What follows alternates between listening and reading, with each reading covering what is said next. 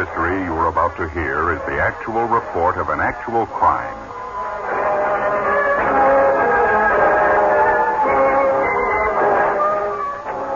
I would rather be your husband if these were the last two hours of my life, he said. He had just eight hours to live. Now, in her own words, from Mrs. Evelyn Pierce, 30, mother of two, widow. These are difficult words.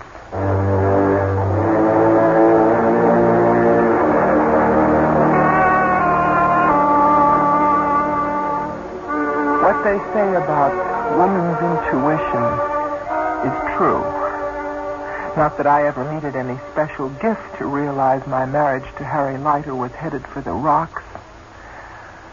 I knew that as early as June 1950, less than one week after our wedding, when he brought me home to the town where he was raised. I watched him drink. On our third day there, he left the house to get a quart of milk and a pack of cigarettes. And he didn't come back for two days. All right, maybe that can be overlooked. Some men grow up fast, some don't. I figured it was up to me. So our first responsibility was a girl. I named her Joanne May. I had to. Harry didn't show up at the hospital until the baby was three days old. Our next child, the boy Harry said he wanted, was born within a year. I remember when my time came, when the pains came faster and faster, and I sent Harry to get the doctor. He left, but he went to a bar instead. There were times. For six years, I tried. In my heart, I knew it had to end. I, I never dreamed it was going to end in murder. I remember a Christmas. That should have been the tip off. The children and I were decorating the tree, and the bell rang. The police brought Harry to me with blood on his hands. They'd caught him jacking doe deer up at the lake. They'd caught him skinning carcasses, but he outran the officers, and they had to blast the tires off our car with 30-30s to stop him. It was Christmas. The conservation men didn't lock him up. They brought him home with his heart dripping hate and his clothes dripping blood. This was the man I'd married. That day, the Christ day, he had come to me with blood on his hands. I should have known it was only a matter of time before he walked out of my life with blood on his soul.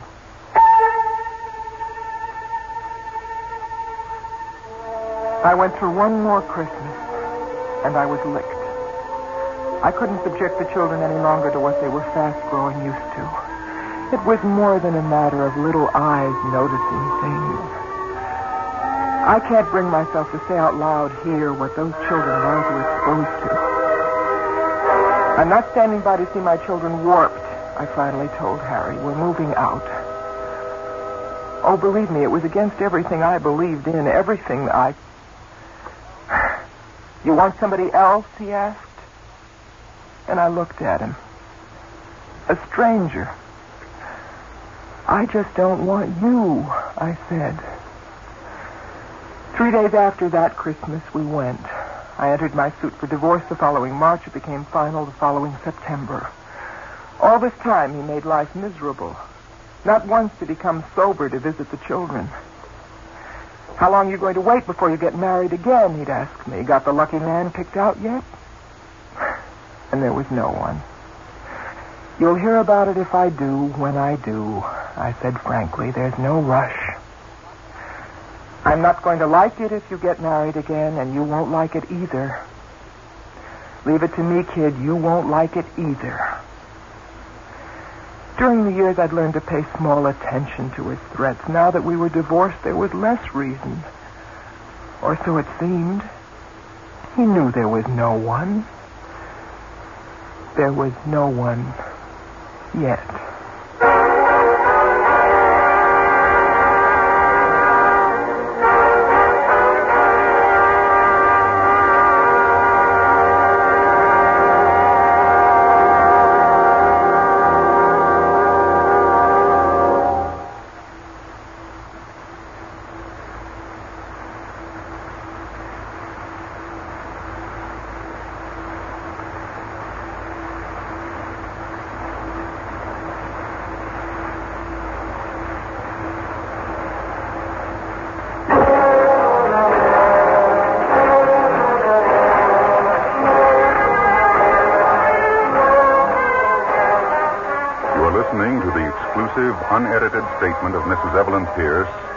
30, widow, mother of two.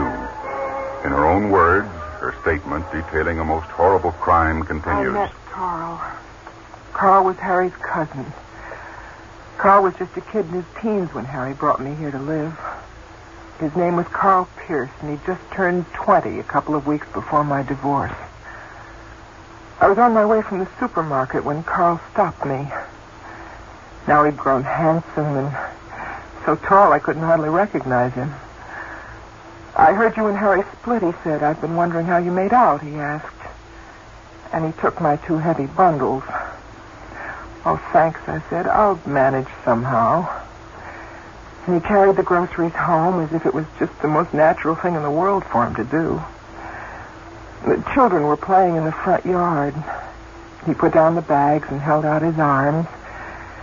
And Joanne came running and she kissed him.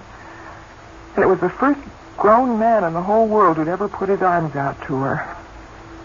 And then little Bobby came as fast as he could crawl, and Carl took out a roll of mints, and the three of them were laughing and rolling in the dirt. And it almost broke my heart when I realized again how children, anybody's children, lap up even the slightest show of affection. I'll make some coffee, I said. Carl came often. Joanne bloomed, and little Bobby, for the first time, made serious attempts to talk. And I got to thinking of a saying my granny used to like to quote. You can't fool kids or puppy dogs. They know when a person's good. Carl never came with empty hands. We ate, and we sat, and we talked together, the four of us. And there was laughter and mischief in my kids. I used to stop and look at the kitchen clock and hope the hands would stand still for just a little while and pray and hope that it all could be happy and secure and not for just a minute. And then one night, he'd ridden the kids to bed on his shoulders. I was washing the dishes. He was standing right behind me. They're awfully good kids, he said. Uh, sure, sure, I said. And you're an awfully good, good guy. And he touched my shoulder gently. Evelyn, he said, I love you, honey. Well, I froze. Here I was 30. He wasn't even 21. He was just starting high when I came to town as a bride. You're nuts, I said. You don't even begin to know what you're talking about. I didn't plan it this way, he said. Don't take it out on me because I was born younger. I'm old enough to know what I want. You and the kids, nights like tonight, this is where I want it to be. I sent him away. I sent him away, but I was in the next time he called. I told him, Carl, I was twice as old as my daughter Joanne before you were even born. Look, the day might come when I steal another chance at love, but it won't be by robbing the cradle. All right, you're a man, you're a fine man, you're a... Just go away. Don't ever try to call me again. You said you could make more money with your truck company if you moved to their South Bend garage. So move, Carl. Please move for your sake. Start fresh. Go away. Don't start in the middle. Not at 21. They love you, but not with another man's children. He. He went away. I did my best to forget him. That first week, only for his sake, each night I prayed, Oh Lord, I hope he finds a girl. I hope he goes on dates. A pretty young thing who. But that Friday night, the doorbell rang, and the following weekend. And it was him. And there was no denying what had suddenly grown up between us, and at last, I agreed to set a date for our wedding. My former husband showed up next day. It was the first time he'd come to see his children in months. I had to call the police. When the officers came to take him away, he stood there looking at me and at the children with undiluted evil in his eyes. And that's when I should have realized that even though I was through with Harry, Harry wasn't through with me. There was a deep chill in the house that night, even though it was only a week to a new Christmas.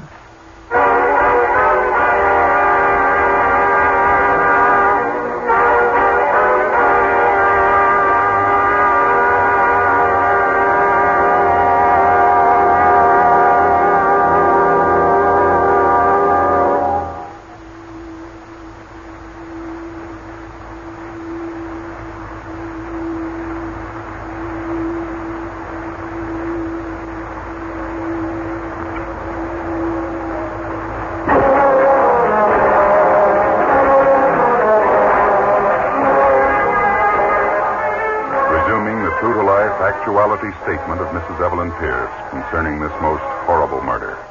Five days before the wedding, Harry, my ex, showed up. Dirty, reeking, bloodshot. Folks say you're getting married, he said. To whom? To your cousin Carl Pierce, I said.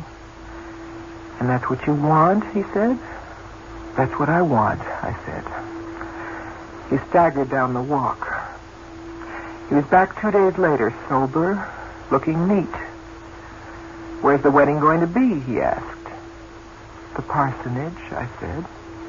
I told him the hour. And you're sure that's what you want, he said. I'm sure, I said. And I watched his face. But there was no sign, no hint of a threat. And that's when I should have been worried the most. His face was just too calm. There was a lot to do in the days that remained, and then came the beautiful words, Dearly beloved, we are gathered here. And big, beautiful, wonderful Carl, my very own, holding me tight and whispering against my hair in the church. Darling, this is what I want. I would rather be your husband if these were the last two hours of my life than live 100 years without you. Cold shivers run down my back when I remember that those were his very words. He was willing to bargain with death for two hours, two short hours. Harry Leiter gave him a break. Harry Leiter, my ex-husband, gave him exactly seven hours and 48 minutes. It began at our reception party. He was there, Harry Leiter. He'd been drinking. He came with three tough-looking buddies. One of them came up to my new husband and me as we were dancing the wedding waltz. He tried to cut in. I sent him away. Over at the bar, Harry started a fight with my brother, Lenny. Harry almost killed the bartender, an old man, when the bartender tried to step in. It was my wedding night. Friends persuaded Carl to take me away. Harry stood in the middle of the restaurant and began yelling foul and filthy insults. I made Carl take me, and we left. We went home. Lenny, my brother, and his wife were staying over, and some friends who hadn't been able to attend the reception dropped in. They were nice. And then they left. Lenny and his wife went upstairs to sleep. At last we were alone. My Carl. My dear Carl. It was about 2 a.m., and suddenly from out in the street, the headlights of a car cut yellow streaks across the window blind. Brakes screeched. I heard a car door slam. What was that? I asked. Carl said nothing. Somebody began to pound the front door, and my blood ran cold. Fun, fun, Carl mumbled, but why can't they quit and let us alone? I told him to stay there.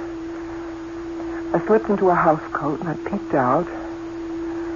And the coat looked like the one worn by my brother-in-law, Lawrence. So I hurried through the hall. I think it's Lawrence, I called back to Carl, and I opened, and it wasn't. Harry staggered in and viciously hit me aside. His mouth was cruel, twisted. His eyes were. He had a big black automatic in his fist. Where are the kids? he demanded. I lied. I said they were with friends. With friends, I managed to say. Carl, Harry shouted. You, Carl. And he ran into the bedroom, and Carl was sitting up in bed. And I ran behind Harry. I threw myself at him. I heard a sound like a, a guitar string snapping and yellow tongues of flame and smoke. Run, honey, run, I heard Carl yell. And those were his last words. And the guitar string snapped again. Twice more I heard it, and then I saw and Lenny had come down, and Lenny grabbed me, and Lenny shoved me toward the front door, and from the bedroom I heard Harry's voice. Horrible voice. He's better than hell, just deader than hell. And Lenny was trying to shove me out, but I heard Harry say it over and over, and then Harry's footsteps sounded like they were coming for us. So Lenny pushed me out, and he cried, Help! Just get help! And so I ran, and I heard Harry shout, there are four more bullets. Where is she? And where are the kids? And one for you. And I ran and I banged on neighbors' doors, and finally one did let me in, and I called for help, and then the the police they came and they they told me to be calm, to try to be calm. That my Carl was lying dead in the morgue. The sergeant who told me cried. He put his arms around me, but I couldn't cry anymore. The sergeant told me that Harry had given himself up. Harry hadn't killed anybody else. My kids were safe, and so was Lenny, my brave brother. Now, a first degree murder has been sworn. I only know that maybe the difference between Carl's age and mine was an obstacle which we never should have thought of surmounting. I honestly can't say if we were right or wrong. I know only that for killing Carl Pierce, the punishment, they tell me, is jail for 20 years. Which one of you can say that this punishment will be greater than mine or my daughter Joanne's or little Bobby for only having loved him? I only know I was widowed on the night I became a bride.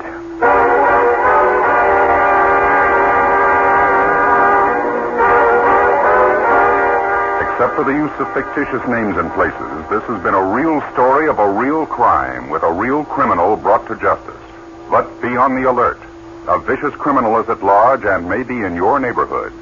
As editor of True Detective magazine, I offer a thousand dollars reward for information leading to the capture of Frederick J. Tenuto, one month from the date of this broadcast and as a result of listening to this broadcast. But first,